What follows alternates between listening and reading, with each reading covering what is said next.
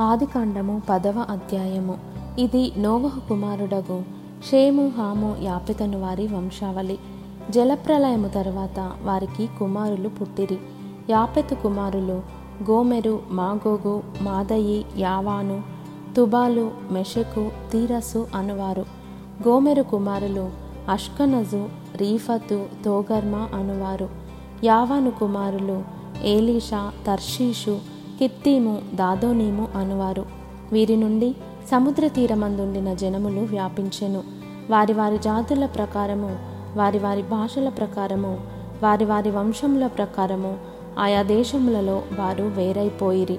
హాము కుమారులు కూషు మిశ్రాయిము పూతు కనాను అనువారు. కూషు కుమారులు సెబా హవీలా సప్త రాయమ సబక్త అనువారు. రాయమ కుమారులు షేబా దదాను అనువారు.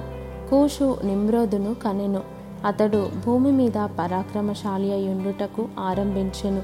అతడు యహోవా ఎదుట పరాక్రమము గల వేటగాడు. కాబట్టి యహోవా ఎదుట పరాక్రమము గల వేటగాడైన నిమ్రోదు వలె అను లోకోక్తి కలదు.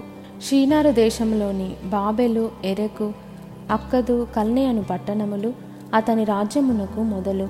ఆ దేశములో నుండి అషూరుకు బయలుదేరి వెళ్ళి నినవేను రహోబోతీరును కాలహును నినవేకును కాలహుకును మధ్యనున్న రెసెనును కట్టించెను.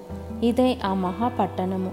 మిశ్రాయిము లూదీయులను అనామీయులను లెహాబీయులను నప్తుహియులను పత్రుసీయులను కండ్లుహియులను కఫ్తోరియులను కనెను. ఫిలిస్తీయులు కండ్లుహియులలో నుండి వచ్చినవారు.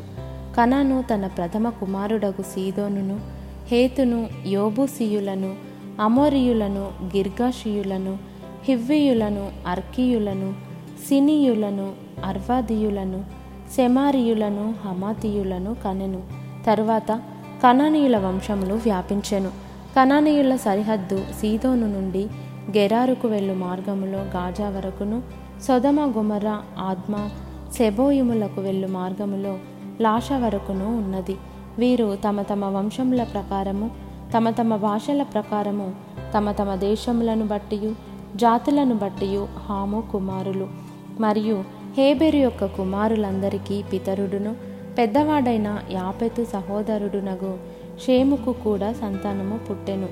షేము కుమారులు ఏలాము అషూరు అర్పక్షదు లూదు అరామను వారు. అరాము కుమారులు ఊజు హూలు గెతెరు మాషనువారు. అర్పక్షదు షేలహును కనెను. షేలహు ఏబెరును కనెను. ఏబెరుకు ఇద్దరు కుమారులు పుట్టిరి. వారిలో ఒకని పేరు పెలెగు. ఏలయనగా అతని దినములలో భూమి దేశములుగా విభాగింపబడెను. అతని సహోదరుని పేరు యొక్తాను. యొక్తాను అల్మోదాదును షెలపును హసర్మావెతును ఎరహును హదోరమును ఊజాలును దిక్లాను ఓబాలును అభిమాయలును షేబను ఓఫీరును హవీలాను యోబాబును కనెను. వీరందరూ యొక్తాను కుమారులు. మేషా నుండి సపారాకు వెళ్ళు మార్గములోని తూర్పు కొండలు వారి నివాస స్థలము. వీరు తమ తమ వంశముల ప్రకారము తమ తమ భాషల ప్రకారము తమ తమ దేశములను బట్టి తమ తమ జాతులను బట్టి షేము కుమారులు. వారి వారి జనములలో వారి వారి సంతతుల ప్రకారము నోవహు కుమారుల వంశములు ఇవే. జలప్రవాహము గతించిన తర్వాత వీరిలో నుండి జనములు భూమి మీద వ్యాపించెను.